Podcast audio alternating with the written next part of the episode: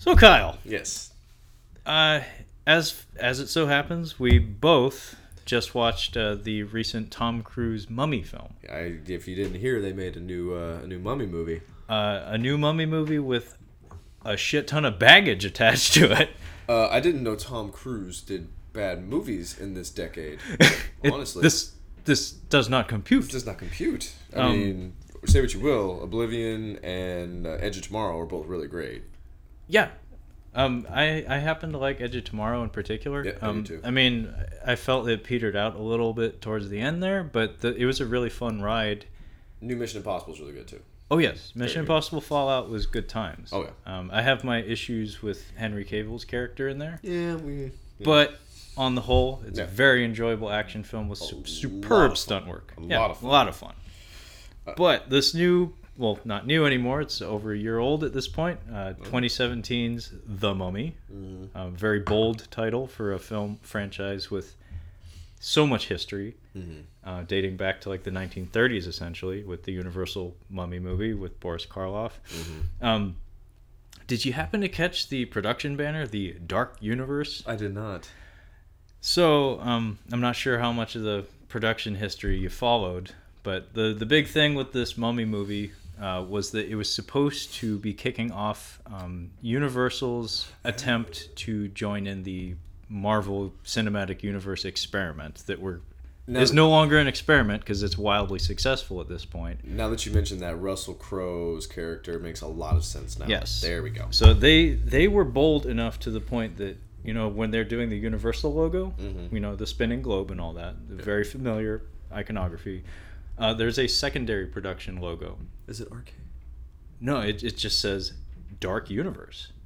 I. s- So they they were ballsy. They were so they were so all in on this idea that they they posted uh, production photos showing well not production because they never got off the ground but they had like Javier Bardem and Johnny Ooh. Depp and Tom Cruise and Russell Crowe they had all these huge name actors lined up to play the Universal horror movie icons so the idea was this mummy movie was going to be a cinematic universe Okay, so it was going to be the equivalent to the Marvel Iron Man movie. was Javier Bardem going to be Frankenstein's monster? Uh, I believe he was going to be the monster or the Doctor. I'm not sure which. Oh man, Um, either one. Johnny Depp, I think, was going to be the Invisible Man. Yeah, voice. You want more of his voice? I get. I mean, Benicio del Toro already played the Wolfman a few years ago, so that's kind of out the window. But point is, this Mummy movie was supposed to be the kickoff point, and that's why you have all these additional elements, these extraneous elements like mm. Dr. Jekyll and a portion of the creature of, of the Black Lagoon in a jar. what? Eh, I didn't even catch that. Exactly.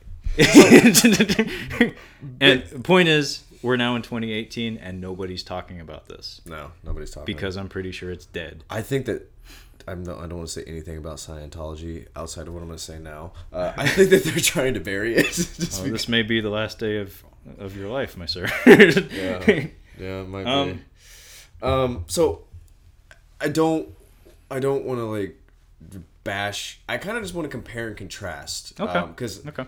I I really still like the uh 1997. Did we did we decide that's what I it didn't was? pin down the date, but it's like mid mid 90s, 96, 97 around there. Rachel Weisz, Brendan Fraser, um, Arnold Vosloo. Um, Oh, yeah. yeah. Um, that that mummy. Um, Arnold Vosloo, the direct to video Dark Man. Jeez, Yeah, he's pretty shitty in uh, Blood. I mean, he's a bad dude in Blood Diamond, which Yeah. is not a great movie, but he's he's pretty bad. He's a bad guy.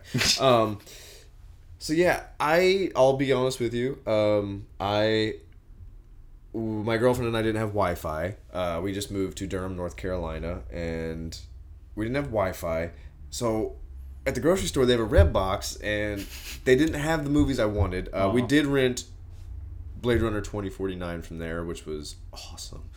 Um, but we rented, uh, I rented a funny movie, and I'm like, I'm gonna rent something stupid so we can have a few drinks while we watch the first one, and then once we're kind of lit up, we'll we'll try to get to the mummy because I'd heard it's not very good. Yeah, yeah. Um, so I don't remember everything from this movie. I remember pieces because it's a hard movie to pay attention to. Oh, yeah. It it just I mean, I was sober and I still had a lot of trouble. Tom Cruise doesn't have any screen presence. Like he's just not really. like Edge of Tomorrow is a really good movie because it's it's his movie. Like he's front and center, and it's his movie. This movie just didn't feel like anybody's movie. Yeah, like I said, um, how tell me how much Actually, Russell Crowe was the best part. He's I- the most memorable part. on, in my notes that I jotted down about this movie, I made particular note of that. Yeah. Um, I found his performance to be very enjoyable. Uh, I didn't feel like he half-assed it at all. I I was actually when I when I saw him because I don't really see it. The last thing I the last new thing I've seen Kurt Kurt Russell. Oh, you wish. yeah, right. Uh, Russell Crowe. Uh, last thing I saw him in was uh, American Gangster. That's the I think this most recent thing I've seen. Oh, him in. wow. Um, I can't think of any other movies. He's Um, in. I think the most recent thing I may have seen him in was The Man with Bronze Fists. Yeah. Um, Oh wait, was that uh, Tarantino? That was the produced? RZA movie. Yeah, RZA. Yeah. Um, yeah, he's put on weight. Yeah. but he, he carried it well in this one. Yeah. Um, I mean, anyone staying next to Tom Cruise is going to look like a Hercules or something. But I think, I think the biggest pro- I think the, the whole problem with the movie is the the mummy itself. Um, yeah, and and, this calls back to comparing it to the Brendan Fraser one. exactly. And you did a really good job of just like of touching on like the mummy in the original or not the original. Uh, We're not going that far. We're not yeah, going we're, not, we're not going back that Yeah, far. we're not touching that. Um, he's you can actually kind of sympathize with that character a little bit. Like, go ahead and describe it. Like, you- So the fundamental difference that I picked up on between these two characters is uh, it's uh, Ahmanet, I believe. Ahmanet. is- Emo- wait, No, the- no, no, the lady mummy. Oh, uh, okay, okay. The lady mummy, played by Sofia Boutella. who's in Atomic Blonde? Yes. uh, which I finally watched. I think she's French. She's, French, uh, she's like French Algerian. French. I think she's I think she's French Algerian, Um, something like that. She, her character, um, both movies, as far as I remember, and I'm having a lot of trouble remembering the one I saw much more recently than the old one, old '90s one. I've seen that um a, a few times. I have too, but a long time ago. But I remember it clear as day. Yeah. Um, so Ahmanet, her story, and as far as I remember, both of these movies spell out the story. They present the story of the mummy character at the beginning. It's Yeah. like a prologue. Um, Ahmanet's story is that she's a daughter of a pharaoh uh, who miraculously uh, gets his, his lady pregnant with with a boy, which then supersedes her her like status as being next in line for pharaohdom. Now she's tra- she's training for for Pharaoh. Oh yeah, Like, she, she's shown to be like ready for it. yeah she's uh what's the character um I can't think. Anyway, she's a badass. Like yeah. she's, She she's shown to have been groomed to take this position, and then all of a sudden her dad knocks up his wife, and, Yeah. and all of a sudden she's she's kicked to the curb basically. So she gets upset, and in order to secure her uh, succession to the throne, essentially, um, she decides to kill her dad, his wife, and the baby. yeah. But before she does this, she makes a deal with Set, like the lord of the of, of the Egyptian underworld, Yeah. basically the devil. The devil, Li- Yeah. little devil. Debo.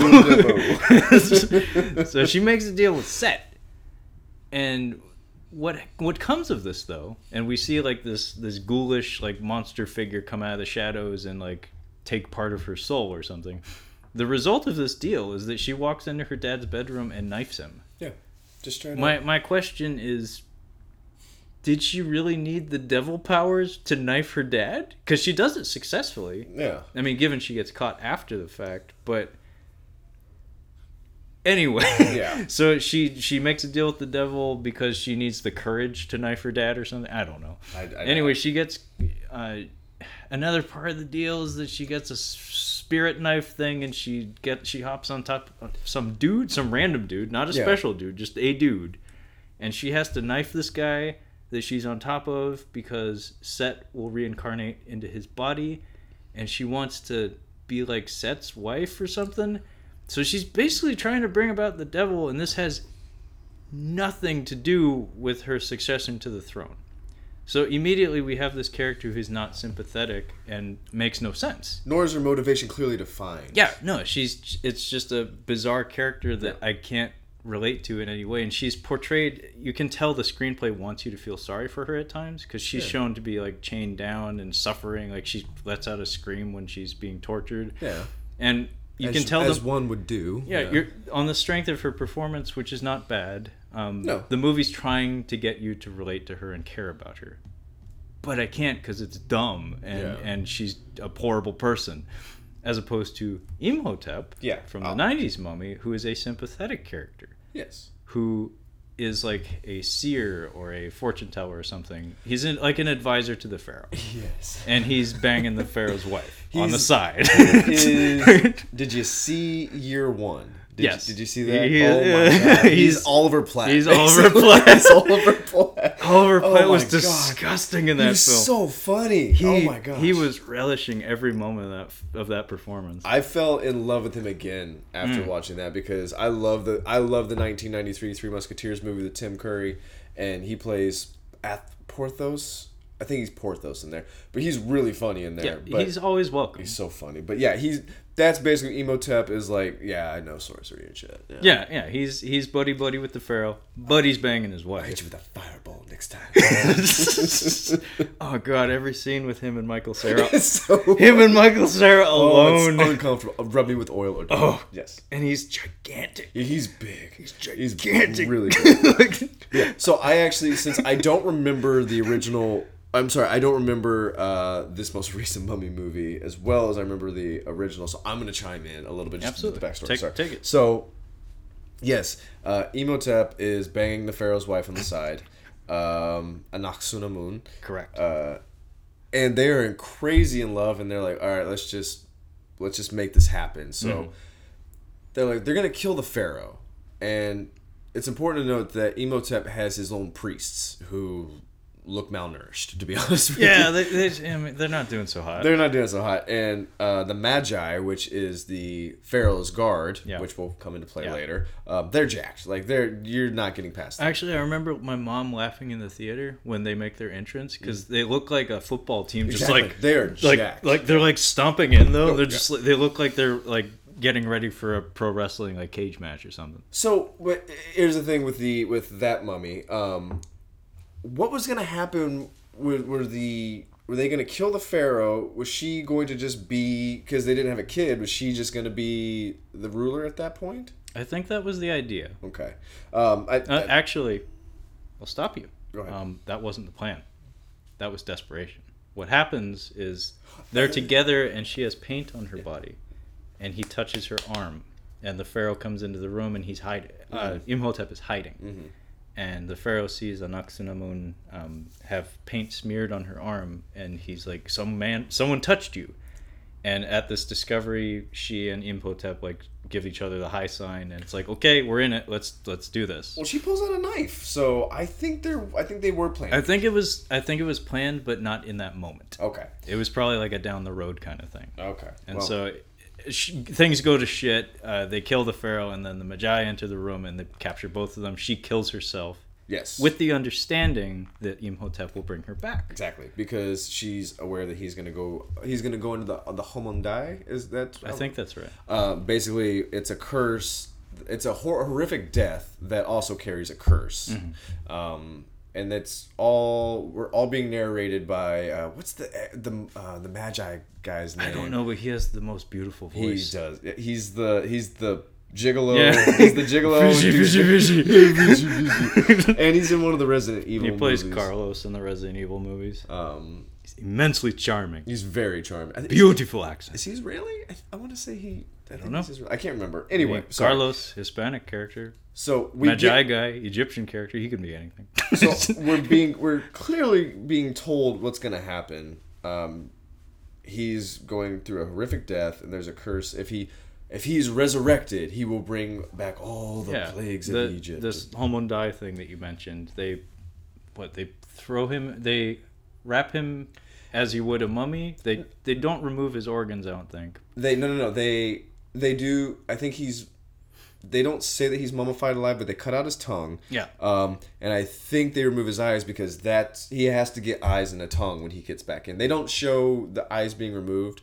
Um, I I do I really like the scene where you see uh, all of his priests in that in that one chamber. Yeah, I'll kill themselves. And- Yeah. No, no, no, the, no. The, the the priests are being mum, are being. Oh yeah, mummified. yeah. They're, being stuffed into coffins. And they're stuff, being muff- yeah. muff, mummified alive, and you can hear the screaming in there. Yeah. Like it's actually a really chilling moment. Um, and then yeah, they throw scarabs in there with. Them. yeah, they throw scarabs. So he's basically eaten alive by bugs. Yeah, Um, and the idea is this punishment is so severe and so awful that it also puts a curse on the person. That should they come back, they will have an immense power Yeah. to, to whoever brings them back. Uh, You either need um, you either need a big fan base or you need uh, a few dipshit Americans to uh, Which not is, listen. which to, is what gets the ball rolling. Uh, speaking of which, we should jump back to the 2017. yes, I was gonna say that's So, um, both movies kind of have their mummy resurrection happen in a similar fashion. Mm-hmm. Um, I think, think like Brendan Fraser's supposed to be like a mercenary or foreign legion member or something, yes. um, fighting in the desert somewhere, Mhm. probably Egypt, I'm guessing. Uh,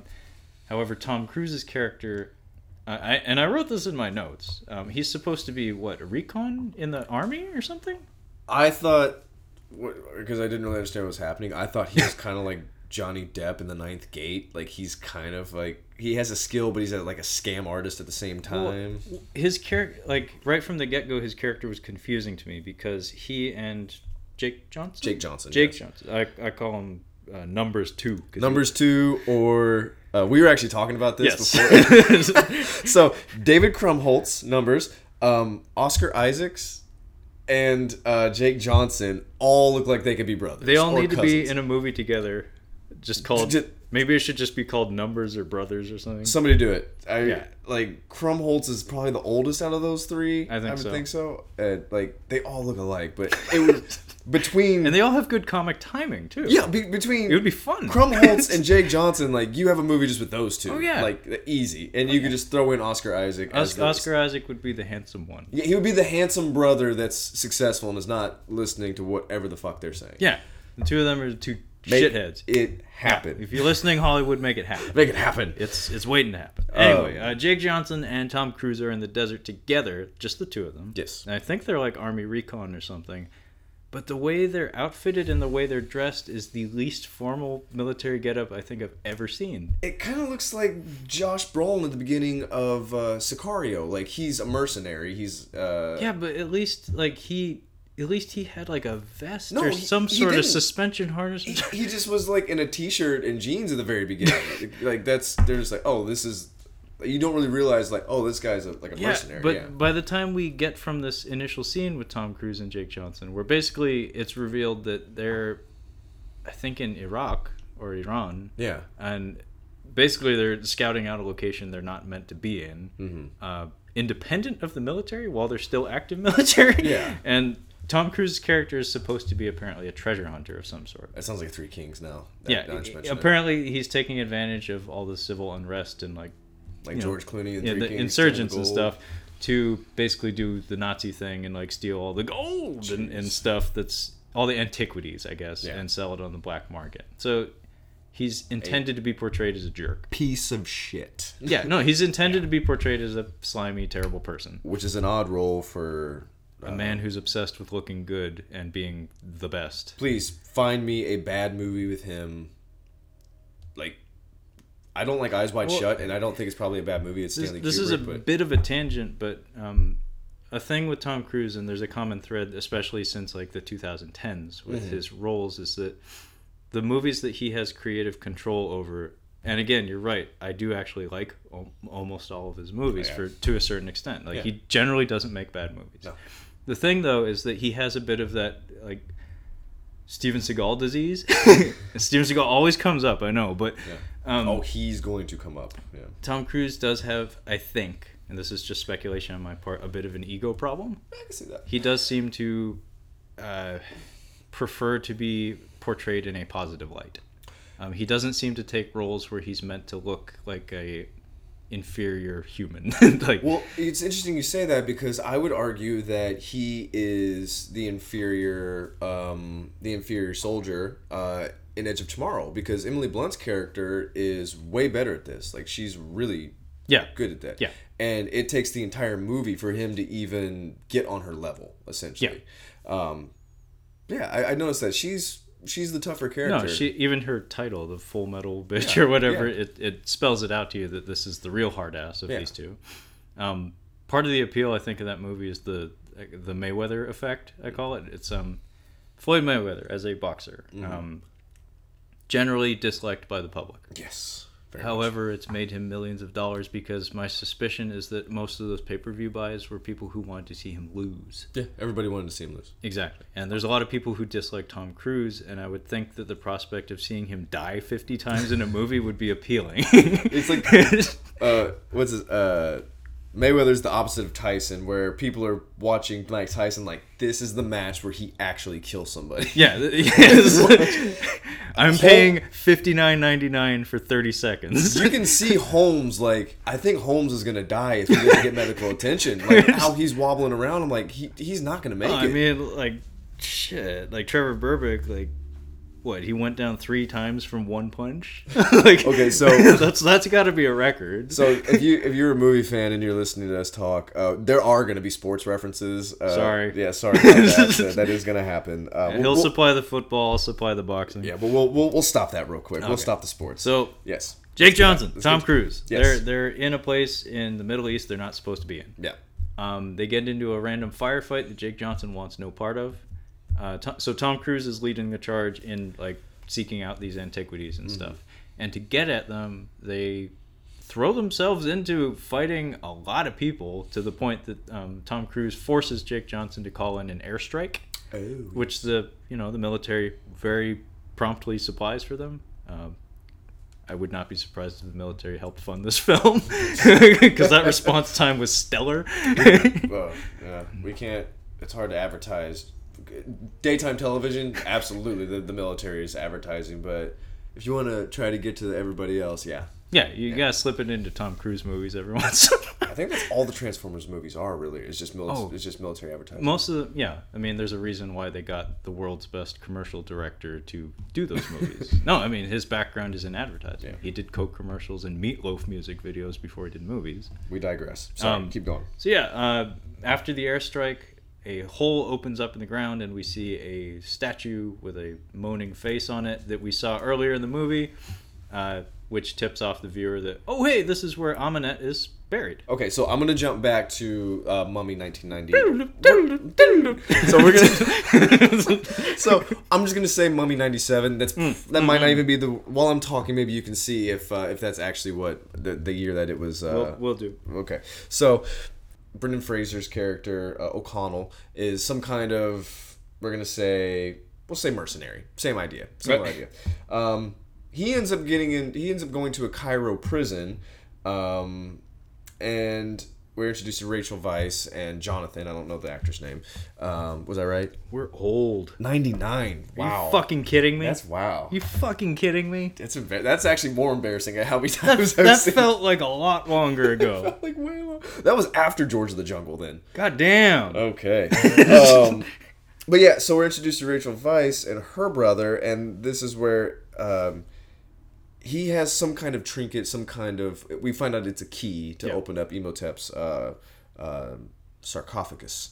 Uh, I couldn't think of it. It opens everything. It opens everything. It opens the book. It opens the sarcophagus. but we skip over so they do they they like go back and he's like i stole this from a guy uh he's in prison i don't know how they find him uh that he's in prison um basically she negotiates with um the character actor he's he's in some stuff he's in pirates of the caribbean he's in gladiator he sells um you sold me giraffes that aren't mating uh, he's that guy. Uh, he's in some stuff. Um, but she basically haggles with him, and she frees O'Connell. So now they're gonna go back to uh, what is the city called? Um, Uh, Hamunaptra. Hamunaptra. Yes, they're gonna go back there. So they're taking a cruise with a bunch of other Americans and Brendan Fraser's old partner Benny. Um, now Benny's leading a group of Americans, some cowboys basically, uh, to find treasure, and they're all going to the same place. Uh, they split up, and then they end up getting there the same time. So they end up finding the sarcophagus buried at the feet of Anubis, if I'm not mistaken. I believe she's like, that's an odd place for that to be buried. He Yeah. must have been very important, or Yeah, he was very, he's- very he's bad. Watching over the corpse. Yeah. Um, So yeah, now we're roughly the same. We're in the same spot in the Yeah. movies. Yeah, the the difference is that um, Tom Cruise's characters, Jake Johnson, all that, mm-hmm. pure accident. Yeah.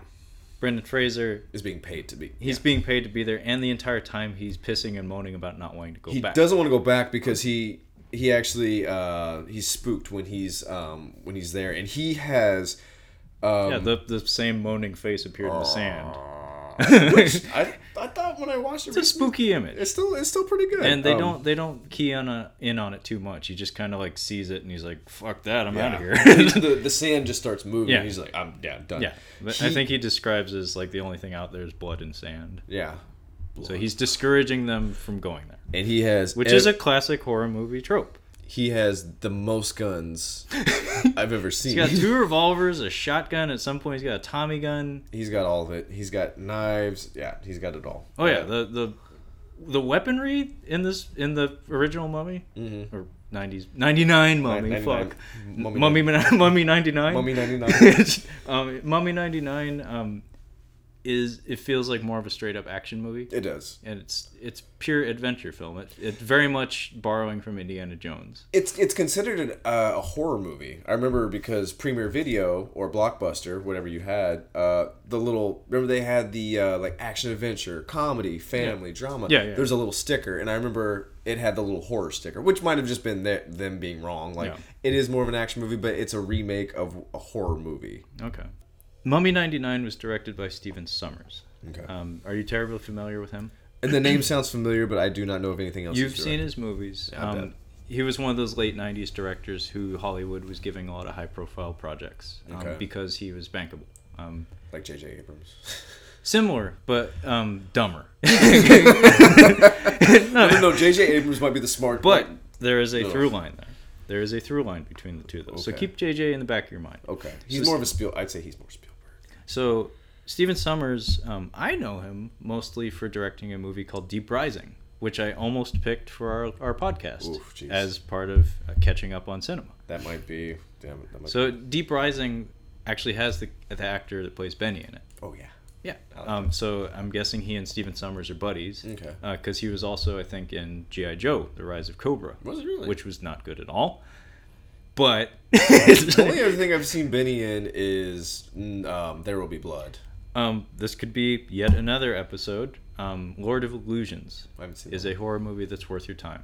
Um, I think Clive Barker at least wrote it. Oh really? Um, and it play it has a it has Mr. Kruger from uh, Seinfeld.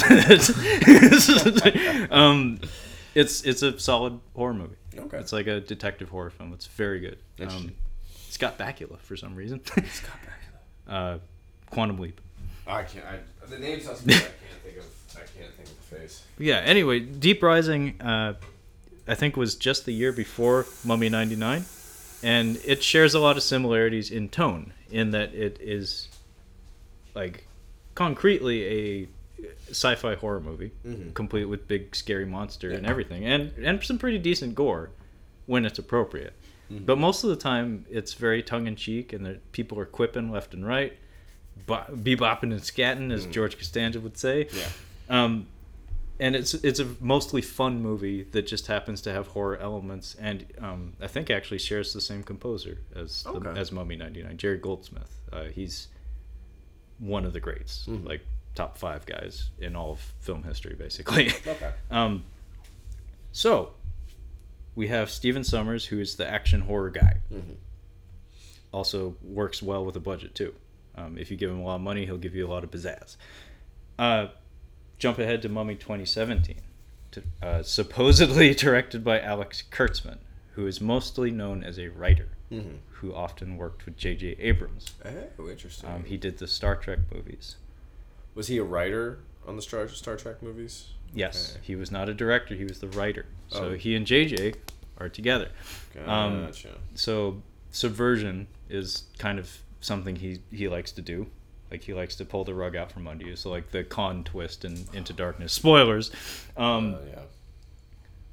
why the reason why i say supposedly is because if um, if you're at all familiar with the production history of mummy 2017 one of the things that was heavily publicized was the fact that more than a few people were saying that Tom Cruise was actually directing the film. Oh, so he's like Bruce Willis. a little Um, bit. supposedly, Kurtzman was losing control of the production, and Tom Cruise uh, muscled his way into the director's chair. Um, again, this is all mostly rumored, but it's been confirmed by enough sources that I would not doubt it. Gotcha. And also, he's principally a writer, not a director. Mm-hmm. So I wouldn't be surprised if working with a big budget film with one of the biggest egos in Hollywood, Yeah. um, supposedly working under you, I would imagine the pressure would be immense. And it's not the first time that's happened. That happens every once in a while. I mean, Don't work with Brando. yeah, exactly. Like, I mean, even like the Marvel movies, like uh, Thor: The Dark World, Thor Two, the Thor that nobody remembers. Um, supposedly, I mean, that one I can't even remember the guy's fucking name, but he uh, was mostly known for directing a few episodes of Game of Thrones. okay.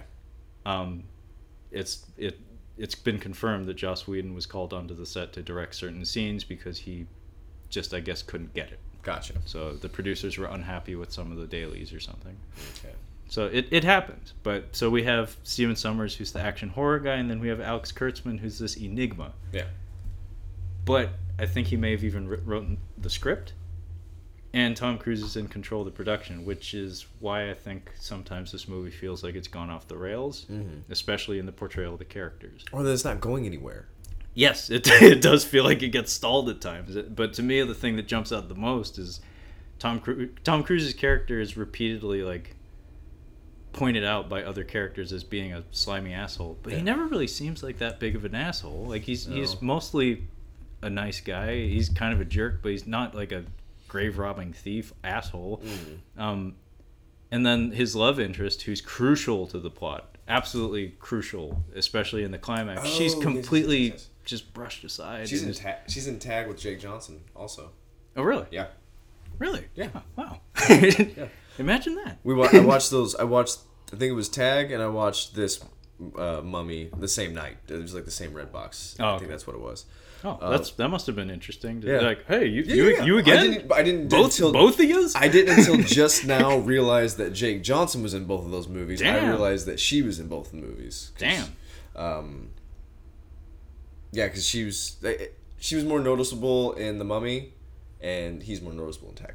Um, he's very funny in Tag. Um, well, yeah, I was gonna say something. So back to like the Ninth Gate. Um, yeah, yeah. Which I think is a, a really a really good movie. Uh, I hate the music. It's the it's the worst soundtrack for a movie The only ever. thing I remember about that movie is Johnny Depp getting getting some action out, outside By the Debo. by the Debo By in the, the form Debo. of lady, Yep. and then a, like a Gregorian choir, Yep. like while they're while they're getting to, down to business. He's a he's kind of a dirtbag. At the very beginning, like the opening scene, you see him basically there. Uh, a guy who's had a stroke and can't talk. Uh, he's older, and uh, his two children are trying to sell these collect like this uh, book collection that's worth Yeah. a lot of money. Well, he's like, well, he's looking at him. He's like, he's an appraiser basically. He's like, um, I sell books and I help you. Or I I buy books and help you sell them. I get a commission basically. I don't know if that's a real profession, um, but he's basically telling these people he's like, now this collect this volume was going to get you about oh this much money. But these two, I'd actually like to buy for myself, and I have cash. And you can see the guy who is, he's just like, They can't. He He can't, can't talk, talk, and so he's- he's, he's- screwing him over. he's screwing him over.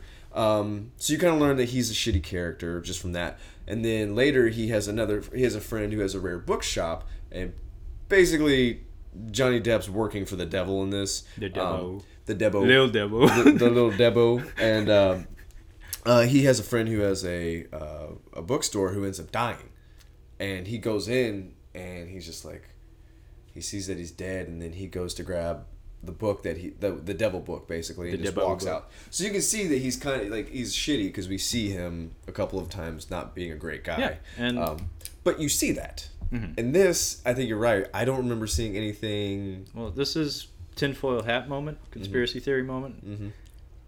Johnny Depp has a thing about playing bad people. Mm-hmm. I think he has a bit. He has an element of self-loathing in his own personal life, Mhm. and it translates very, very well to the screen. Tom Cruise, I think, is the opposite. He thinks he's God. And let me, I mean, to bring to call things back to Mission Impossible Fallout. Mhm. Um, may as well touch on it. um, um, one of my uh, complaints, and it's a, a small one, but it, it stuck out to me, um, is that Henry Cavill, who, spoilers, Is, uh, is the villain of the film, we didn't see that coming. um, is, in wrestling parlance, not booked to be as strong as I would have expected. Oh yeah, He's a half foot taller than Tom Cruise. He's fucking Superman. he's Superman. He's Superman with a mustache. He's lit- Jesus fuck. he literally like someone looked at him and he's like, "Holy shit, that's Clark Kent." Like, yeah, have you seen Immortals? He's yeah, he's enormous. Yeah, he's enormous. He's enormous. he looks like, he looks like a rugby, Smaller than Ben Affleck, but enormous. looks like a rugby player model, basically. Yeah, he's he's distractingly handsome. Yeah, that's why he's Superman. exactly. He's not there to talk, and he's just like, shh, Yeah. just just just flex and, and just be there. Yeah. just, just be there. Actually, Cavill has difficulty with um, the the gentleman in the bathroom. They both do. That that's exactly what I was getting to. Yeah. is that in my mind, this character, Henry Cavill's character, is introduced with the title of the Hammer. Yeah, he's he's introduced by Angela Bassett as being a fucking badass. Yeah. Um, he apparently has a, a problem with killing targets that he's not supposed to kill. yeah, And then he and Tom Cruise have a two-on-one fight with a gentleman in a bathroom that is a spectacular fight scene. It's However, Henry Cavill is shown to be mostly incompetent in the fight and less than effective. he's just as. It doesn't make sense for his character to be just as vulnerable or weak as Tom Cruise's And character. directly preceding that, during the Halo jump, he almost gets himself killed before the plot even happens. Yeah, If Tom Cruise had not intervened, the villain of the film would have died before the story even started. yeah, and a lot of that, I have to believe, may have come from Tom Cruise wanting to look good. He's like- I don't want to get shown up by this young buck. I want to show that he and I were on equal terms when we throw down. yeah. It would be, we're on. What was this? What was that? Six, this is the sixth one, the fifth one. I don't even know. How, Sixth. Sixth. Yeah. I think the one that's only considered bad is the second one. Yes. and I haven't that seen is it. that is a legit bad movie. Yeah, but three, four, and five did Very good. very well. So Yeah. yeah, by the sixth movie, I mean, he's like, I'm gonna It's make his- you guys. it's his a- baby. yeah, I'm gonna make you a lot of money. No, it's it's his baby, and, and his contributions to it are immeasurable. It- like But his stunt his work movie. alone is Yeah. great. But in my mind, from a screenwriting standpoint, that felt a little bit, like wrong. Yeah, like that you mean. felt like this is a good opportunity for us to do the bat the Dark Knight Rises thing. Let him be humbled. Yeah. where you know Christian Bale's Batman is shown to be less than he was. Yes. because he's getting older and he's. He's been attacked by Rottweilers and beaten up by a clown man, and Yeah. you know, gotten fear gas. and he's had some miles on him. Yeah. And there's even a theme in Mission Impossible Fallout where a lot of the humor is actually derived from Tom Cruise's character coming up with plans on the fly Yeah. and like shocking his compatriots with his ballsiness. Mm-hmm. Which is like, so hang on, you want to do this just on off the cuff? And he's, Yeah. we'll figure it out. I really want to watch Mission Impossible Six again. Yeah, me too. Jesus. It's probably gonna be coming out to the Blu-ray pretty soon. So, Hey, let's bring it back to Mummy. Yes. mummy. so portrayal of the mummy, I guess. Yeah. Because we've we're at the city where we left off. Yeah. So let's get into how is Imhotep's mummy in comparison to Ahmanet? Well, I think that they're kind of similar in how not not how they're brought back. Um, Imhotep is brought back by accident uh, because of Rachel Weisz being kind White of, people in the desert. Yes, white people or Uh, you know what actually i said that it's the americans that she fucks everything up it's her fault I, well, and Yeah. they actually set that up though. Yeah. She's shown to be very clumsy and, Yeah. and she's just adorable just She is. just Rachel She's- Weisz, she's just she's just lovely she's lovely except when she says Rick. Rick. yeah it's pretty annoying Otherwise, Oh. that, otherwise she's lovely. so I, I remember he's brought back by accident um, how is she brought back i mean they both are missing their eyes and tongue correct Uh, I'm not sure about his eyes. I think he still he doesn't eyes. have his eyes because He he, steals the remember he steals the dude's eyes Yeah. his tongue. Um. So he comes back to life, I think, in the night, and then ambushes one of the Americans, uh, one of the other party. Mm-hmm. Yeah.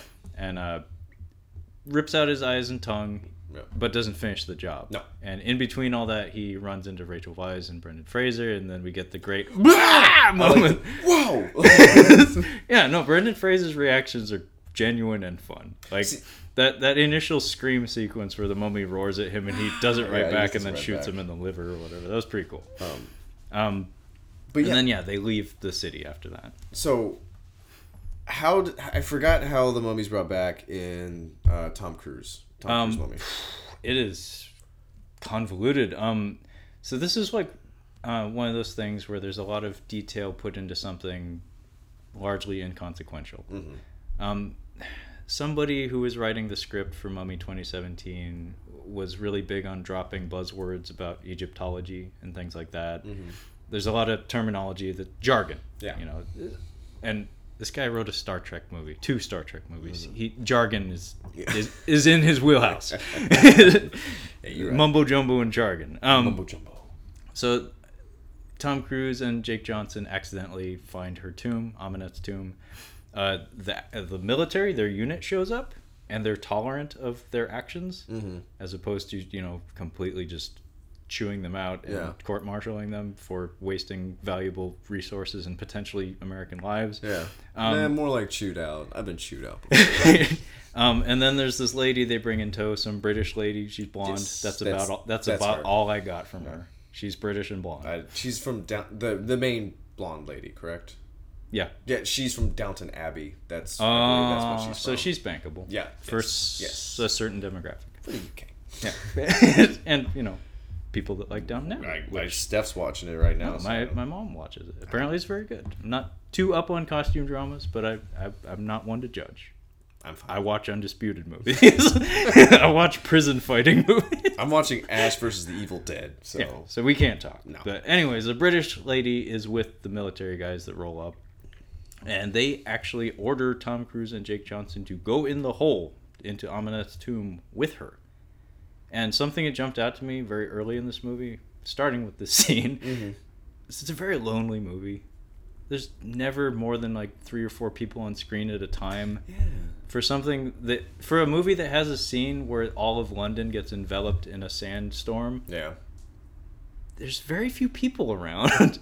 and so this scene when they descend into the tomb, think of Mummy 99. Yeah. They had a whole crew. They had four people. They had they had hired help, Yep. locals basically. They had cowboys, they had horses, they had the Magi on their asses. Well, there's two separate teams of There's people. whole there's Yeah. two whole separate teams. This is like what is it, Glomgold and Uncle Scrooge coming for the treasure at the same time? it's the Beagle Boys and Huey, Dewey, and Louie. They're all running for the treasure at the same time. Pretty much, It's yeah. like the opening of, Duck, of DuckTales. Life is like a hurricane. Life Um, is indeed.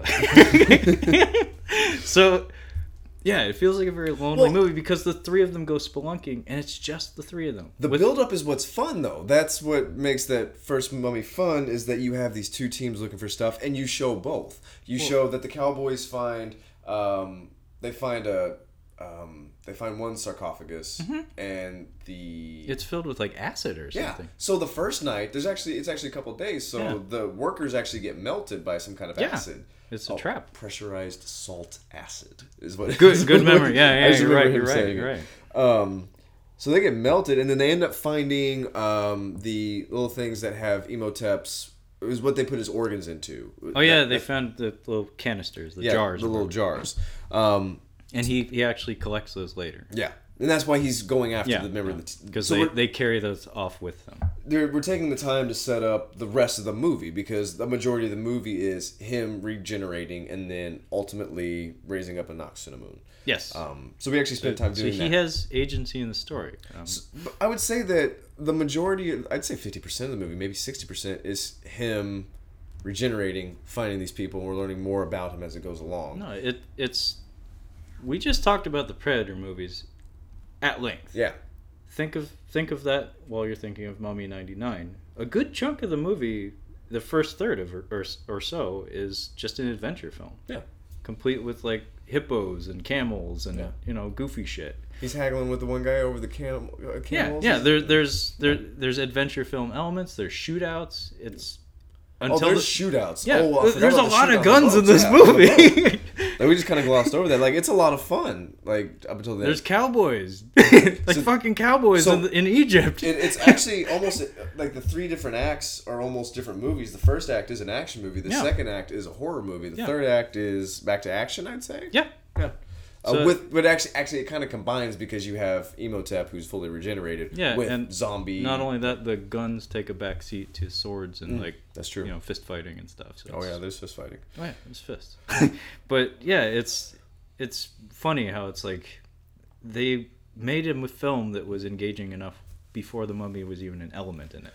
If you take away developing the mummy like they did in the 2017, like she's not really chasing anybody to Well, that's the problem is she's like too single-minded. Because see, I, I mentioned this before we went on the air that um, what was more interesting to me about the way Imhotep's powers worked was that they grew. yeah. um, it was known that he would be powerful when he woke up, but him piecing himself together because he starts out like a rotten corpse, and Yeah. then by the end he's back to very handsome Arnold Vosloo, Yes. skimpily, scantily clad. Yes, too. very very yeah, much. Yeah, he's he's like in a loincloth and shit. He's yeah. very comfortable, Yeah. Just Yeah. very breezy. he looks great. Yeah. Yeah, he looks great. but when he's in his initial like rotten mummy mode, he's just that. Like, Yeah. He's a shambling corpse that is unkillable, but unt- unless he corners you, you're okay.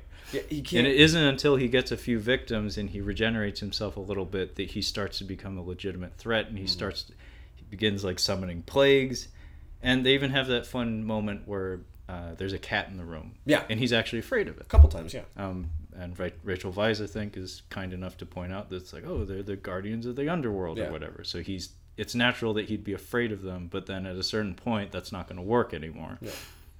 And by the end of the movie, he's summoning sandstorms and putting his face in the cloud of the Yeah. sand and like eating Yeah. planes. Yeah.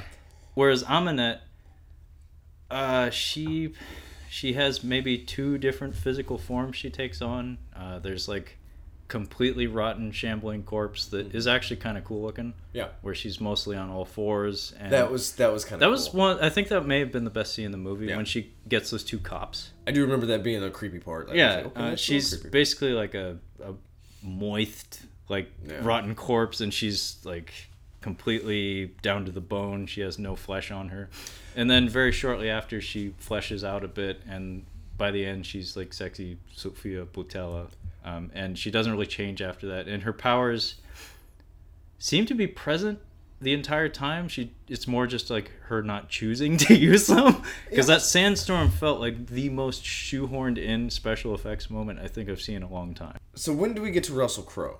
When where where is he at? we get to russell crowe almost at the very beginning of the movie actually he's in one of the earliest scenes if i remember um, the beginning of the movie is i think prologue with her and then news footage of london where Yep. uh, some construction workers accidentally unearth a crusader's tomb Yes. um, that apparently houses Egyptian artifacts in it. Go figure. And then Russell Crowe runs in with a bunch of G-men, and he does the thing where uh, someone asks you, "What are you doing here?" And he, without looking at them, he flips and he flips open his badge and flips it closed again. Says, "Moving along. Yeah. He's This, like this is mine. he's like Keyes in Predator 2. He's just like everybody get the fuck out. Like this Yeah. is mine now. this is mine." So we talked about this before. Mm. Um, the only good part of this is when we're when we're introduced to Russell Russell Crowe and we figure out that he is Dr. Jekyll and Mr. Hyde. and Mr. Hyde. That goes without saying. Yeah. Um, so when he so they have her they capture her and that's something that does not happen in uh, Mummy 99. No. Is there's no way to capture him. There's only a way to scare him off and to keep him like give him obstacles, give him some speed bumps.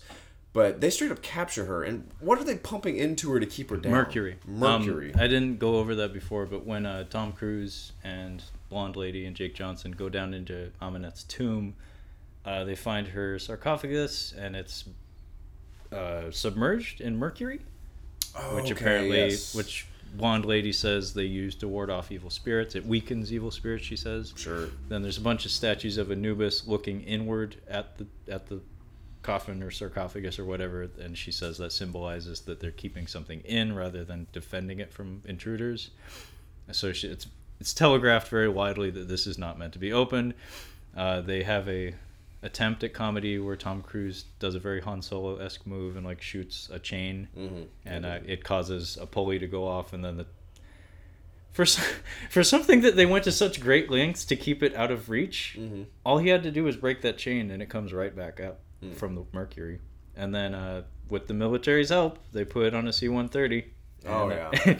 and uh, then a bunch of crows run into the plane, and it causes it to crash. And then Tom Cruise is apparently invincible because she needs him to resurrect Yes. Set. Okay, so Jake Johnson kind of does a American Werewolf in London. I feel like. where- Oh yeah, that is blatant. where he dies, but he keeps coming back. Well, he he's- dies in the most bizarre way. He gets bitten by a camel spider, which Tom Cruise even says on screen, they're not poisonous. So no, we'll talk about Jake Johnson real quick. Uh, I I like Jake Johnson. He's very funny. Um, I, like I said, I like him in Drinking Buddies. He's good on New Girl. Um, he's really funny in that Tag movie. Pretty much, if I see him, I'm like, okay, he's gonna be really good in this. He's gonna be funny. But in the we were talking about this uh, in '99 with that Mummy. All those characters are pretty funny. Like Oh, yeah. Rachel Weisz is funny. Brendan Fraser. Um, and whatever Benny, of course. Um, Yeah, we gotta get to Benny at some and, point. And what's his face? Uh, Jonathan. I don't know that. Again, I'll I don't know. guy's The, name. yeah, the- He's squir- been- squirrely British man. He's been in three movies that I know of. They're all mummy movies. Um, but yeah, so it seems kind of cheap to throw Jake Johnson in there. Oh, he's in Jurassic World too. That's the only thing I know him from, to be yeah. honest. and he's funny in there too. He's yeah, he's the He's he's, the meta character. He's the he's Yeah. the audience proxy. Yes. But I see what you're doing by putting him in this movie. You're like, he needs to be the funny one, but he doesn't really even get to be funny. Like, I don't remember him being. he, the movie also forgets about him. they do. um, there's when he's first introduced. So what happens with Jake Johnson is they're in the tomb actually, and camel spiders come out from all the cracks in the walls, mm-hmm. and like an idiot, he unload he dumps a whole magazine, like a whole clip, into the wall. I'm like. They're the size of your hand, Yeah, sir. You're not gonna hit anything. No. And he almost kills all his friends. um, so he gets bit by a camel spider, and it seems innocuous, especially since Tom Cruise says they're not poisonous. Yeah. And then by the time we're on the C-130, uh, a zombie. He dies and turns into a zombie, Yeah. which uh, compels him to try to unleash Ahmanet from the sarcophagus. Yeah. Um, and then the crow stuff happens, and Tom Cruise accidentally kills him again because he was already dead. Apparently, he shoots him like three different times. Yeah. Um, and it's played for laughs, and it's really awkward because it's not terribly funny, especially that last shot, and especially since directly preceding that, and I think this is another Tom Cruise thing because what I know of Tom Cruise is that, uh, especially in modern times, like in recent times, um, he commits very physic like he commits himself physically to his roles. Yes. So like Collateral, for instance, Oh, he was. So he good did some serious handgun training for that movie, That- and that- he was excellent. two in the chest, one in the head. Yeah, that the Mozambique drill. It was fucking- dum-dum-dum, dum-dum-dum. Was- and then his reloading, Yeah. just like instantaneous. It was beautiful. I always, I always, when I hear that mentioned, I'm like, I would, Arnold was training for the Terminator One. He Mm-hmm. spent so much time at the gun range, just making like without even having to blink, he could just. Oh yeah, and I mean bam, the most reload. recent, most famous example right now is Keanu Reeves and John Wick. Um, Just, it's phenomenal. it's so good. But the thing about that is that is a learned skill. That doesn't disappear overnight. No. And there's a throwaway gag in, in this Mummy 2017 where when Jake Johnson is coming at them very sluggishly with a knife, he kills their CO. Like, like, like very lazily. Yeah. But when he's coming at them and he's cornering them on the plane, uh, Tom Cruise is trying to get him to stop, and he just looks to one of the other soldiers on the plane who's holding a gun towards Jake Johnson, and Tom Cruise does this like like instantaneous like hand whip motion to take the pistol from the guy, mm-hmm. but then immediately after that he's holding the pistol one handed like a child and accidentally shoots his friend. So it's like you just showed a moment of brilliant competence on the spot, and then suddenly one shot later he's a complete dunce with the pistol. Yeah, these these don't weird. go together. No, that does not. These go do not go together. It's just one of those weird little details I noticed that just seems so strange to me. I don't even remember what. To, oh, yeah, Jake Johnson dies on that plane. Uh, most of the people on that plane, except for British Lady and Tom Cruise, die. Yeah. Uh, the plane crashes. Sarcophagus goes missing briefly, and uh, Tom Cruise is apparently invincible after that because Yeah. Ahmanet needs him to bring back Set. Um, and then thereafter, Jake Johnson appears like twice, maybe. I think it's twice. I know at least once, and he's talking. Yeah, he shows up a few times, says a few things. It's it's meant to.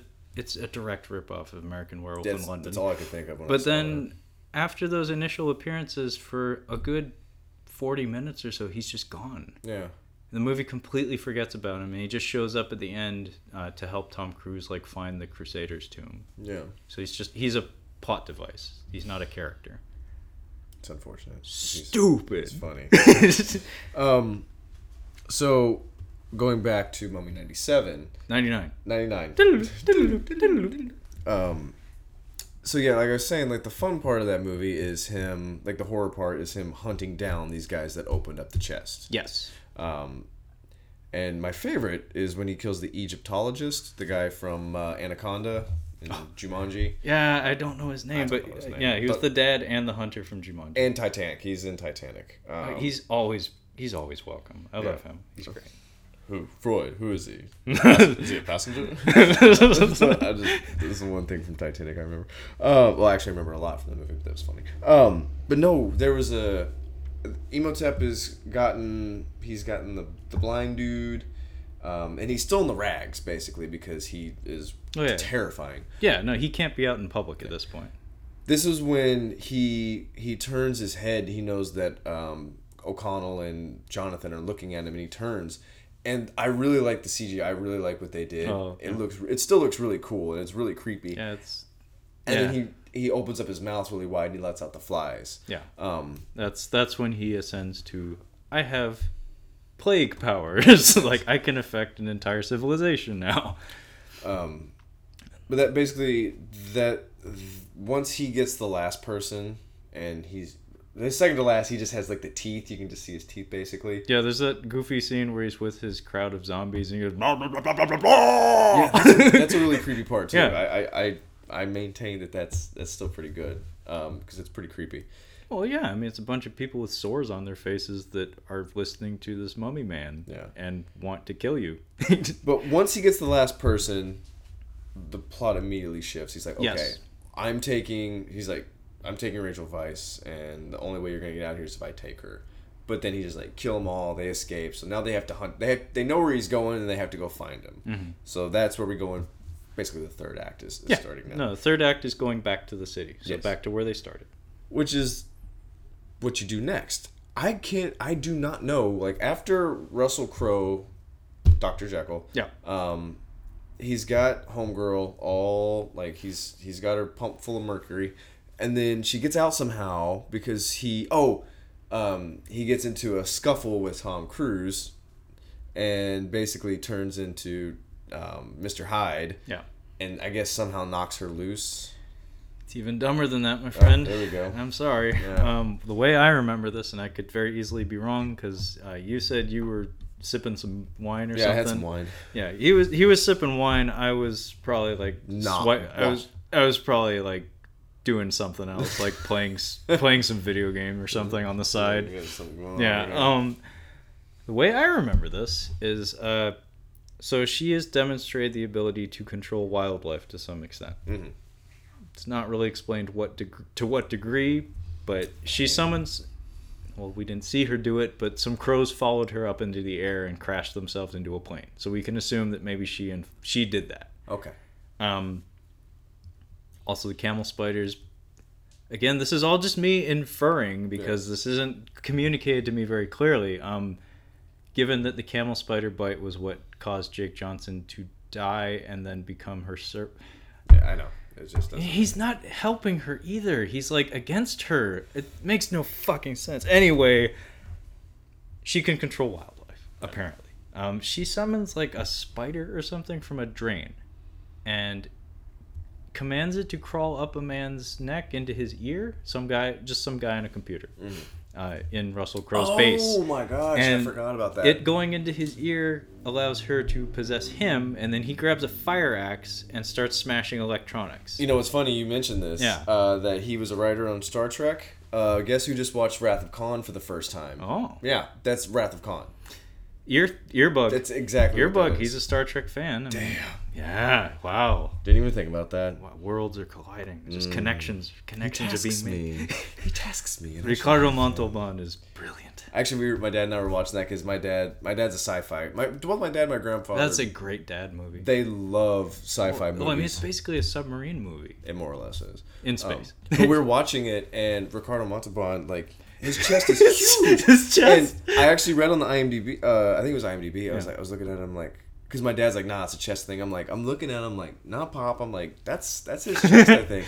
And I, I looked it up, and there was it's actually been speculation for years. Yeah, it not- does look kind of phony. I think it Nope. just has a lot of makeup on it. no, no, no. no. He, it's real, Yeah. and he did it by doing a ton of push-ups. He was asked about this on like a on a show, like a talk show, and I an believe interview. it. He's like, no, he just I did a whole bunch of push-ups. No, I, I mean this is this is nothing to be surprised by. I mean, people have been doing this for years. You think Arnold doesn't get a pump before they get the cameras Are rolling? uh, professional. If you're gonna be seen Yeah, shirt off, yeah, you get you a know, pump I, one of these Hong Kong martial arts movies I have. I watched the special features of it, and Mm. before they rolled on a a glamour shot, like in between throwing fists, Yeah. Colin Cho is in the background, just like doing angled push-ups, just to get his forearms looking just right. Yeah, It- you- this is this is old hat. You gotta look jacked. Yeah, this is what you do. I mean, you know, you, with a lady, she's in the bathroom. Do some claps. Yes, what, uh, what, uh, do some exploders. Ben Stiller and uh, Along Came Polly. She Yeah. goes to the bathroom. He just starts doing push-ups in there. I forget what movie it was. Maybe it was like uh, Fast Times at Ridgemont High or something. But it's like uh, the guy's giving his friend advice for like first time with a lady. Push-ups. Oh, He's like, "What do you mean?" He's like, "Just push-ups." Yeah, what's his name? Damone. Demo- uh, it may have been that. like I can't that. remember, but I remember that was in a movie, and it stuck with me. And I have practiced it at least once. Oh, it's funny. But yeah, um, she. So this guy goes nuts with a fire axe while Tom Cruise is fighting uh, Russell Crowe. Um, not a terribly good scuffle between the two of them, but Russell Crowe's acting. Um, I do like that he took on like a Cockney accent for Hyde, Mm. but he speaks in his normal voice for Jekyll. Oh, interesting. I didn't catch that. It's cute. Like it, it's a nice little detail, and I don't know his physicality. He does look imposing because he's he's a big guy. He's a and, good guy. I mean, I seen Cinderella Man. I seen I Gladiator. He's He- a gladiator. and he's Yeah. from New Zealand. Like I'm sure he He's can. Aussie. throw- He's an Aussie. He's an, he's an Aussie. He's an Aussie. oh, even worse. Don't kill Trevor. Seriously. Aussie. um, But yeah, that's how she breaks free. gotcha. Well, the Mummy ninety nine. Yeah, The whole point of the movie is they have to stop him. because, Because- he wants to bring his gal back, which makes our heroes look like kind of jerks, I guess. Yeah. He's, he just wants his lady. He back. wants his lady back, but he has all the power. Like he's he's all powerful now, and he Mm-hmm. can't be killed. Except they need to get the book of the gold book. The gold book is the book of the dead. The other book is the book of Amun Amun Ra, if I'm not mistaken. I- I think so. Something Um, like that. So wow, the- we're, we're doing pretty good with those. I've seen the movie a lot. yeah, Um, Amun-Aptra, Amun-Ra. I think our even our pronunciation might Yeah. not be too bad. I wouldn't be surprised. um, Pat on the back. Yeah, nice. Uh, we uh, so yeah, they have to stop him. Basically, he's just gonna he's just gonna run wild. But that's the that's his weakness, though. I think is that he wants to do that. Yeah, and that's their no, whole- they, they know where he'll be and what he's doing. that's his last chance. Yeah. So they have to go find it, which is this is easy to follow. Yeah. we know this happens.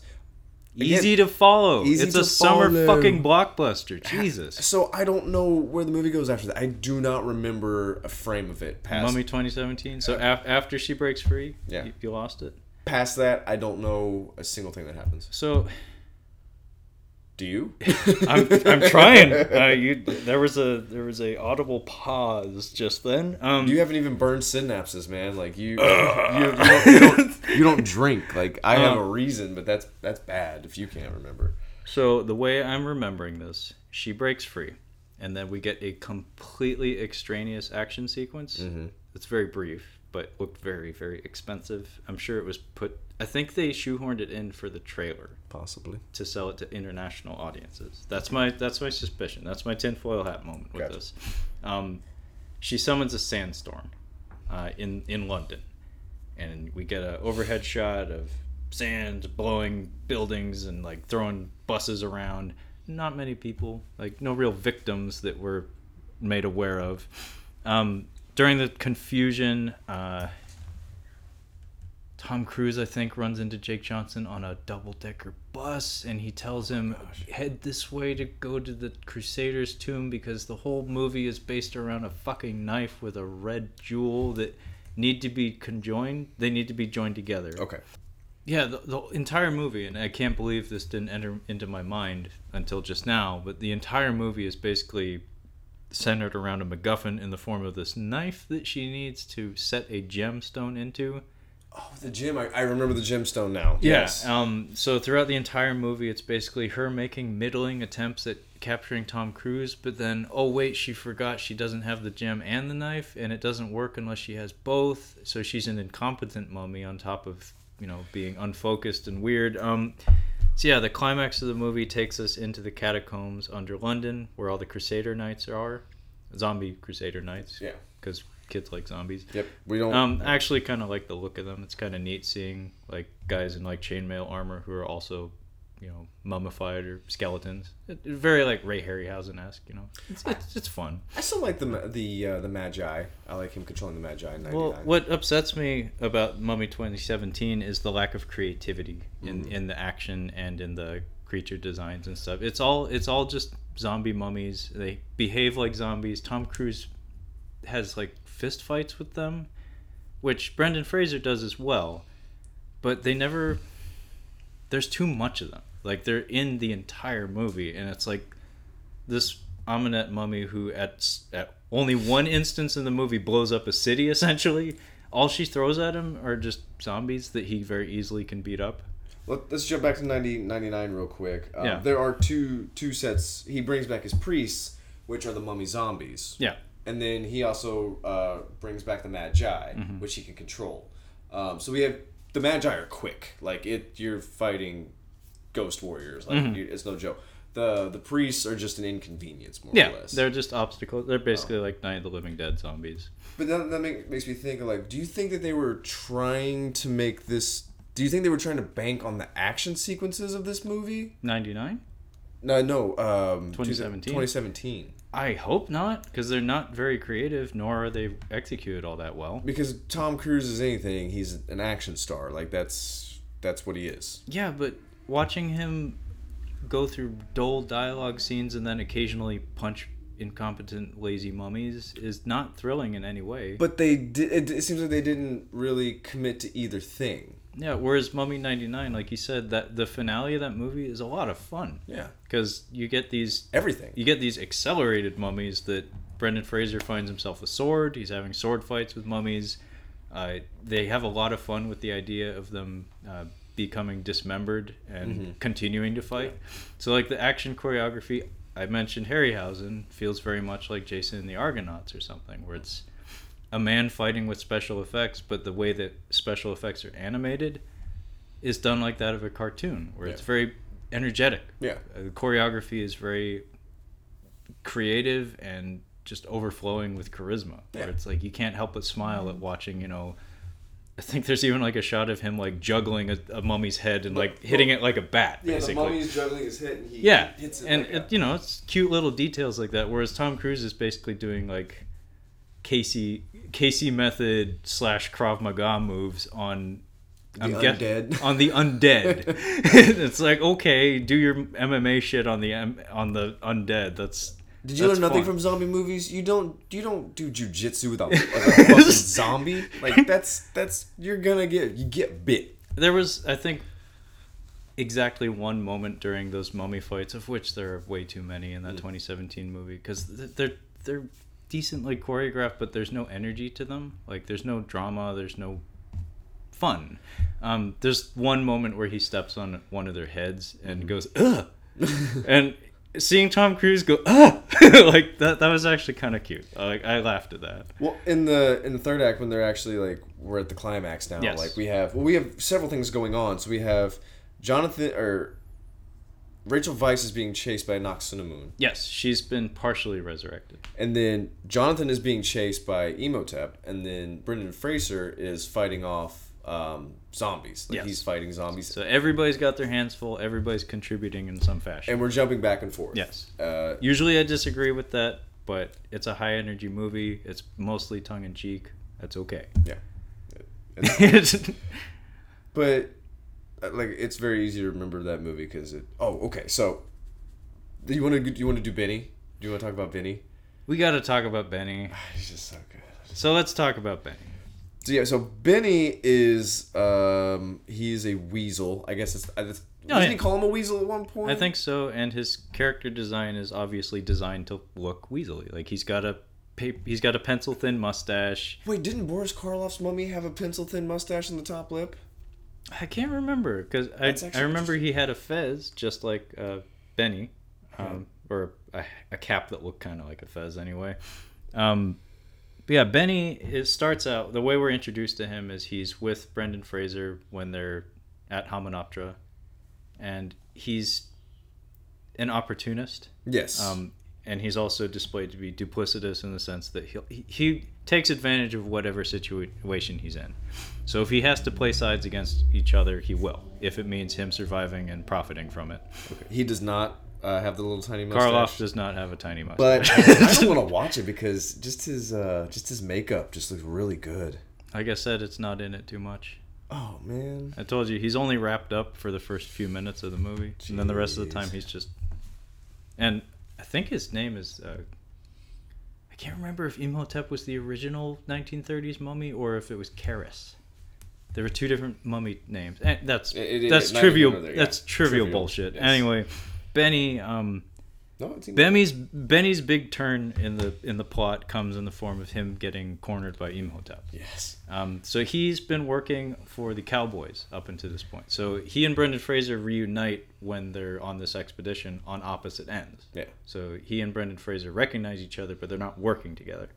Um, No, and Benny actually screws him over. oh yeah, yeah, yeah. He- what he, does he take his camels or what? No, no, no. So he, um, so the Magi come in when they're fi- like there's uh, like a civil war going on Yeah. basically, and then I think the Mat, no, the Magi don't come in. Do the Magi come in at that point? they they run No, up they're them. watching. They're Yeah. watching up there. That's right. Uh, but basically, the battle is coming now close quarters, and they're scrambling. Yeah. Benny Deep, go- deep, deep, hop, hop, hop, deep, deep, deep.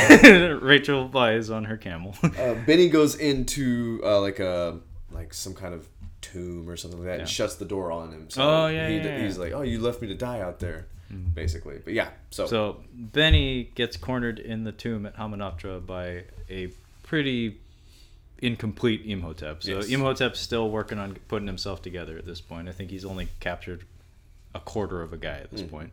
Um, and he's running up on Benny, and he looks like he's going to choke him out and kill him. And Benny is fumbling with his necklaces, necklaces, Mm-hmm. necklace, plural, necklace and, and he starts pulling out uh, religious iconography, of which he has every chachka and he, every from every single denomination imaginable. and even after he says like the third one, he's like, "No, He's got more. He's got more." So he runs he runs the gamut. He runs through every single religious icon he has, and eventually he I think he hits the Star of David. Yes, he does the Star and he of David. He starts saying some Hebrew, I believe, and uh, it gives Imhotep, Imhotep pause. Like he retracts his hand and he says, "Oh, the language of the slaves," Yes. but in Egyptian. So Benny Benny's arc is actually very important for Imhotep because he's the one guiding him, Yes, more or less. He's he's his.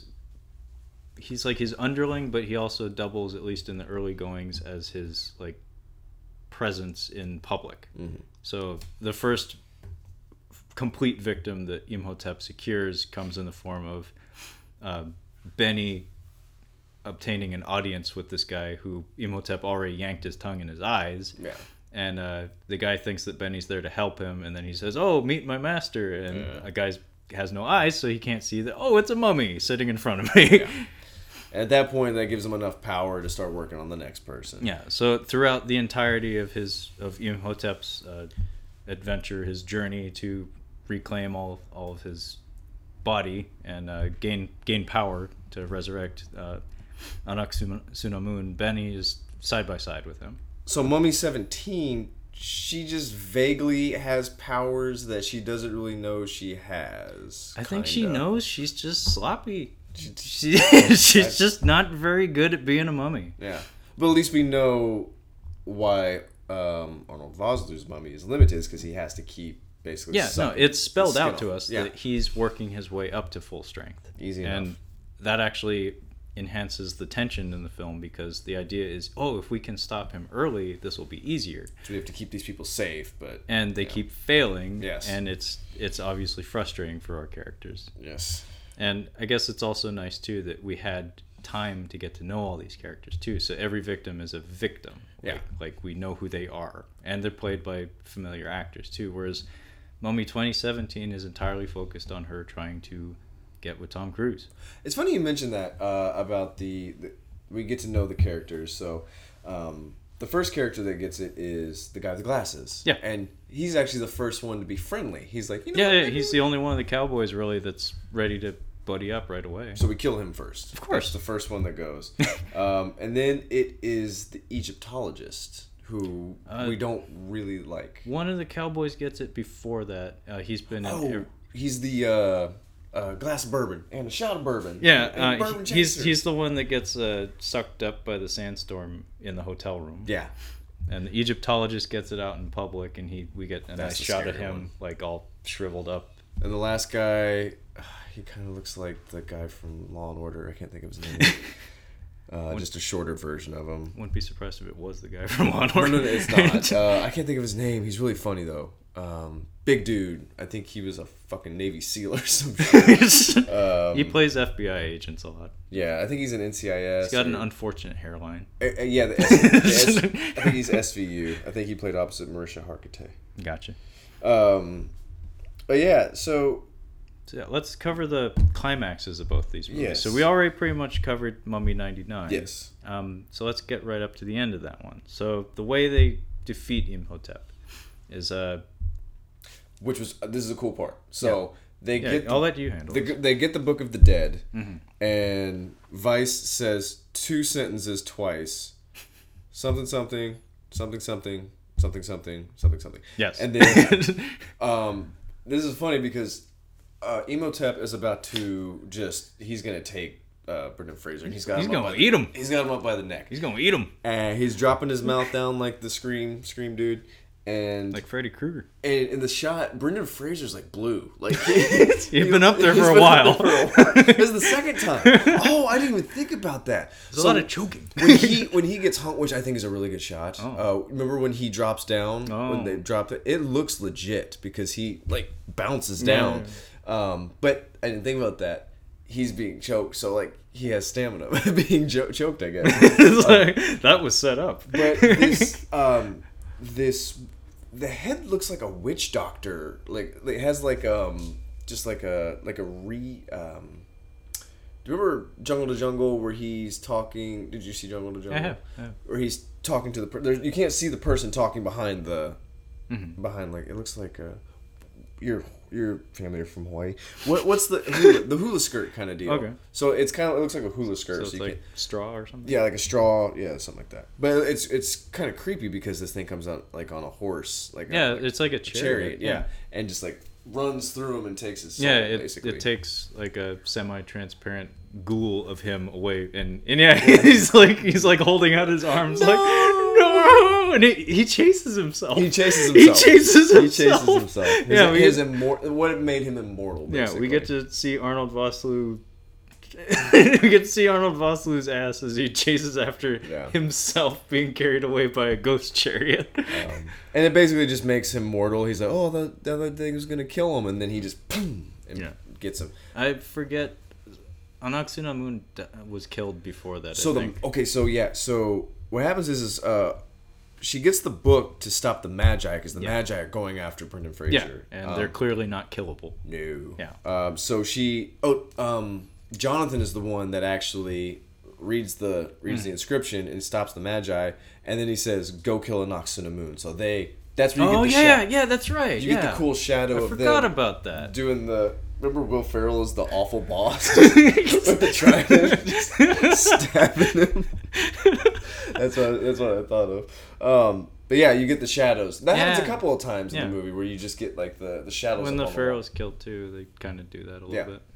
That's yeah, they do. Um, and that's how she when she stabs herself too. Yes. That's fun. I didn't think about Yeah, that. yeah. Um, it's almost like this director has some talent. Yeah, well. Go figure. and is not bullied by a fucking dude who's Well, I five mean, Ste- six. Stephen Sommers is not a brilliant director, but he has some element of craft. I mean, come on, man.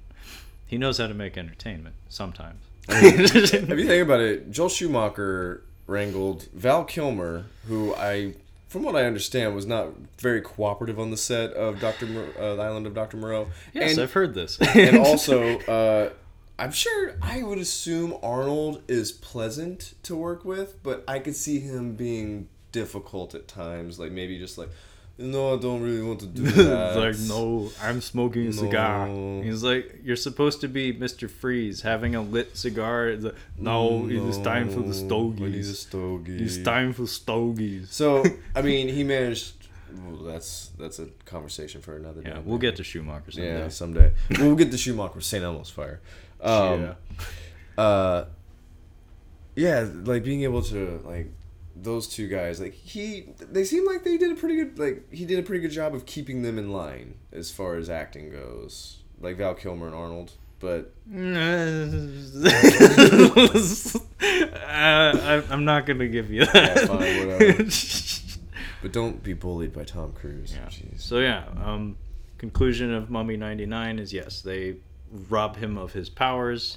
Uh, he gets shanked by Brendan Fraser. He walks himself very politely. He's like, yeah, he walks himself backwards into a CGI pool of stuff. It's not quite water. It's no, like i don't know what it is yeah, it's, like kind of bluish purple. that might be mercury now that you mention it that Maybe. might have been that Not- might have been something- Mercury in 1999, although we'd already seen Terminator 2 and The Abyss, so clearly Mercury is doable in CGI. yeah So maybe I don't know. I think it was supposed to be water, but anima- animated and it given was, it character. was not clean do not drink that water But yeah, he very politely walks himself into the pool, starts to turn back into a mummy face, says some stuff in Egyptian that translate death is, is not beginning. is, yeah, Is death only is beginning. only the beginning. Uh, Rachel Weisz says. Um, So yeah, that's the conclusion of Imhotep. They make with some treasure, and Benny dies as fuck. And then yeah, he uh, gets sealed in the tomb and eaten by scarabs, presumably. Uh, yeah, that he deserved Um, that. Yeah, comeuppance. Comeuppance. We've talked about this before. It's important for sleazy people in movies to die a certain way. Yes, It needs to be appropriate. I think that John Wick kind of shit the bed on that, but that's, Yeah. that's shot to the head just ain't worth. It's just No. not right. it wasn't bad. I didn't even realize it. I'm like, that was it. That's What? what, he got. That- what? Killed your dog. Yeah. Okay, so what happens at the end of 2017? This is not the first time you've asked me that tonight, and I've, I've been I've been like I've been like hoping you wouldn't ask again because I'm still struggling. I've been talking and hoping like it would come. Back. It would back. come back. It doesn't come. It back. hasn't come back. Um. So, oh oh oh oh oh. Um. In the catacombs, blonde lady drowns. A very uneventful death. Yes. Um. So Tom Cruise and her are doing the thing where you, you're like got your head, you're just your lips above the Oh, waterline, yes, yes, yes, yes, yes. and I they're remember they're now. sucking air, and then She Am- just pops up, doesn't Amin- she? Ahmanet just like grabs her and swims off with her, and she swims like a fucking dolphin. Okay. Like apparently mummies are very uh, adept at swimming. So she swims off with her, and Tom Cruise, like like a crazy person, tra- like tries to swim after her. And at one point, he has to stop to breathe, and it's a long take. I think again, this reeks of Tom Cruise saying, "Oh, I want to do this in one take so I can show how long I can hold my breath." Actually, that- that's interesting you bring that up. Yeah. Um, so I watch. I don't watch the Graham Norton show because I don't. I don't have cable, or I don't know how you watch the Graham Norton show. But I catch little segments on YouTube. Yeah. Um, and Graham Norton's really funny, and it he has a, it's a good idea for a show. He's he has both um, a lot of British. Um, British and American actors Yeah. come up, very very famous people. I know he's noted for getting more genuine conversations out Yes. of people than you do on like Jay Leno and stuff. he gets genuine conversations and he actually kind of asks about things that you wouldn't normally Yeah, ask about or yeah. might be kind of uncomfortable to Yeah. ask about and he does a really good job It's No, really he has a good reputation. but tom cruise was on there and he was talking to somebody who had done um, uh, deep sea diving Oh, like the, yeah, yeah, yeah. The, the going to like really long uh, on a single breath going down really low so Like he 10, 15 minutes or something. no no no not quite that long um, it's it's like f- like six minutes six to seven minutes That's it's eternity. so long. Especially at depth. Like, But I watched a little segment there, uh, uh, something separate. These guys, what they do is they train and it's like agony. Like it's it's really painful Yeah. to like you have to basically suck in a lot of air, a lot of oxygen, and he trained with somebody doing that. So his scenes in I think it's in Mission Impossible Five. There's a giant pool, if I'm not mistaken, or he has to. Maybe it's in Mission Yes, Impossible. it's uh, five. Is it 5 It's five? Um, It's the underwater vault. Yeah. he was doing that. Like that's what he was I'm telling for. you, man. Yeah. Like this all adds up. We're He- making connections. He was training for that. So if you, it actually makes sense that he would actually. that he would want to do that just because he can't. Because He's like, I've done this. yeah. So because it stuck out to me that that swimming sequence was entirely extraneous, and I mean it was genuinely like impressive. It's like this is a really long take, but it felt really out of place, especially since he's trying to save this lady. Um, anyway, blonde lady drowns, and then uh, Tom Cruise hoists her back up onto dry land and they're in the tomb and he's like dejected and just like oh man i was doing all this for this lady that the script says i love but you know nobody can really tell based on the way we've been acting together Does he start giving her CPR and then start slapping her because she won't wake up? that's something or, or did he lines. not see the abyss before he started writing this? maybe he maybe he like thought about it and he's like Ah, it's too on the nose. yeah. Anyway, he's looking really dour, and then uh, Ahmanet walks up on him and starts beating the shit out of him. Okay. because she's trying to perform this ritual. Apparently, the only way she can bring Set back, She has to stab. she has Tommy to mount him and stab him in the heart uh, with this knife that has a gem on it. So he knocks the gem off, much like So no, she she gets the knife all assembled or whatever, and then he's not giving in. So she beats the shit out of him, and they do some interesting stuff with the makeup. Actually, he gets like a broken like sinus cavity, like his face Oh. is swollen, and it's unusual to see Tom Cruise uglified like that. Kind of like in uh, Minority Report when he had the the ugly serum. Oh, okay. There's a part where he disguises himself and it basically just shrivels his face up into some unrecognizable mush. But he's just one of those actors that his face is oftentimes his selling point, so it's not mm-hmm. common to see him fucked up. and they fuck him up, and it's interesting. Anyway, there's some shenanigans where he pretends to give in, and then he snatches the knife from her, and then she calls him thief.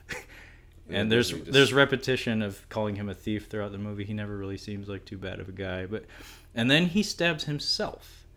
Oh, okay. And instead of bringing back Set or like putting Set into him, it turns him into Neo from the Matrix. I was gonna say, does it kill Voldemort and then I don't know. So he he gets mummy powers, ill-defined mummy powers, and then he overpowers her physically, Ahmanet, yeah. and then he gives her a kiss, and she shrivels up into nothing, like into the fetal position.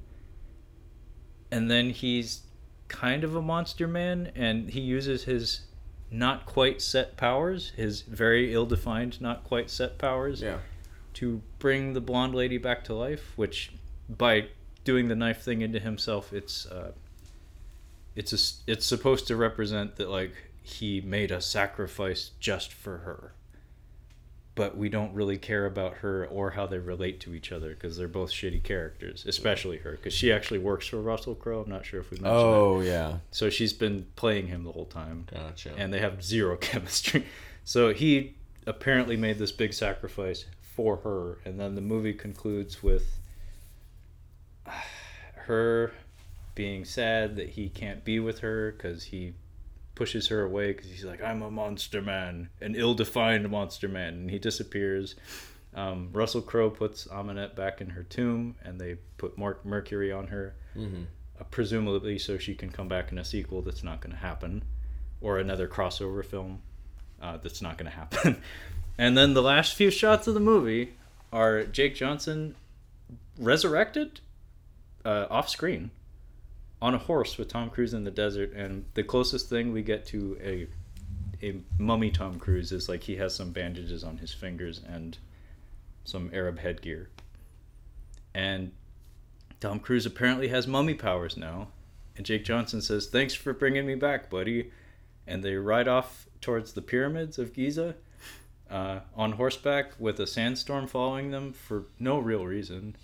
And over this, we get the most hackneyed um, rip off of the Dark Knight narration you've ever heard Okay. um, delivered by Russell Crowe, saying something along the lines of, "He's not quite a monster. He's not quite a man.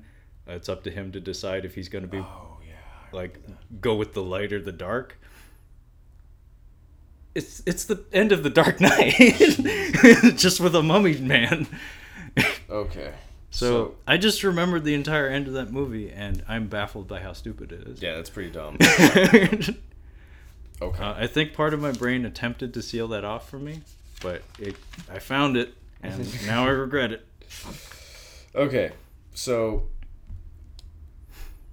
I mean, clearly, Mummy ninety nine is better. Like, Are- are- a doubt. are we- I don't We think just- that I don't just- think that warrants discussion. we proved our, uh, we just proved a point, Yeah, basically. we proved it. Like, notice the enthusiasm level whenever we're talking about Mummy '99, and how clear all of our memories are of it. Yeah. A movie that I have not watched in many years, I watched it maybe two years ago, within, with within many movies in between, Yeah. including another Mummy movie, which bears some similarities to it. So I'm gonna say there's two ripoffs of Indiana Jones, um, being underneath the boat, like doing doing the, bubble things Yeah. with the rats. Remember they had the rats Yeah, in yeah. uh, later, uh, Last Crusade. Yes, I had another one because you were just saying something. I'm like, that's Indiana Jones as well. I said a lot of things just now. I'm sorry. Um, I, for- I forgot it now. Um, but there's definitely two that I was just like, yep, that's an Indiana Jones as well. Well, I mean, it's the gold standard as far as adventure films are concerned, so I don't blame him for doing it. I think American. And Kurtzman is obviously a fan of probably a lot of the same movies we all grew up with, American and he's Werewolf, not afraid of you know borrowing. uh, an American Werewolf in London. Is, that like immediately, that's when I. That to me, that was dirty pool. Like that's a no-no, especially since Universal has made other you know werewolf movies. Um, to me, that's like borrowing from something that's not. It's not advisable, nor is it appropriate. Like that felt wrong to me. But I think the most, I think what proves to him to be, um, I think the worst one is Wrath of Khan because I completely forgot about That the your books. thing? Yeah, because I because Wrath of Khan is fresh in my mind. Like I, I just remember watching. I'm like, you have a guy who wrote the remakes of the, or wrote the two newest um, or two of the most recent um, Star Trek movies. Yeah. ripping off Wrath of Khan in the Mummy movie.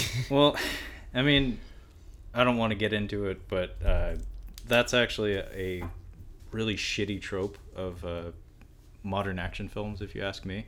Um, I blame The Dark Knight for kind of uh, giving giving way to it, like giving birth to this thing that we see in a lot of movies nowadays. Um, that would be the Joker being captured intentionally. oh, okay. So many villains in modern action movies do that. Loki did it in the Avengers. Yes, he did. Um, Javier Bardem did it in Skyfall. Oh yeah. Khan did it kind of in Star Trek Into Darkness. Yeah, because Khan. The Mummy didn't get captured intentionally, but we had that scene where they get captured at the midway point and then escape conveniently. Khan, uh, the original Wrath of Khan, they don't capture him. No, no, no. I'm That's actually into- the movie where they never are face to face. Yeah, and they still have an effective drama between Yeah. the two of them, which is remarkable. Mm. But yeah, that to me the the whole escape thing is just a it's just a screenwriting trope that will probably go away at some point, but it seems to be just everywhere right now. There, I, you're, now that you mention that, I'm trying to think. There's another, there's, there's a lot of that. There's another one that's popping into my head. I just can't think of what it is now, but that's okay. It's it's just a really I mean in, in, again in wrestling parlance it's it's the cheap heat. It's it's an easy way to make your villain look clever, hmm even if your script is stupid. So I really just wanted to have this conversation because we were just discussing it because we just recently watched it, and I couldn't help but like watching it compare it to Mummy '99, which is the one I've seen the most. See, I didn't think of the Mummy '99 at all when I watched it. But I will say this: the only reason I watched this movie is because you texted me and said it was very bad, It's very bad. and I confirmed that by watching it. so, congratulations! We both wasted two hours of our lives. Yeah, the, I really wanted to go back and rewatch the Mummy, just because I wanted to compare it. But I think talking through it was much better. Like just having the conversation. Well, I, I feel like I just rewatched. Yeah, exactly. I Like, I, just- don't feel compelled to rewatch it again. No. if, if I had still been in North Carolina, I would have just rewatched it and been just say, "Nope, that's better. That's better." Um, but yeah, So yeah, that was our discussion of the Mummy. Um, wow, we got a lot out of that. I'm surprised. yeah, I wasn't expecting it to be that long, but Well, until next time. Uh, Yeah. Perhaps next time we will catch up on cinema. But Yes. this time we just wallowed in shit.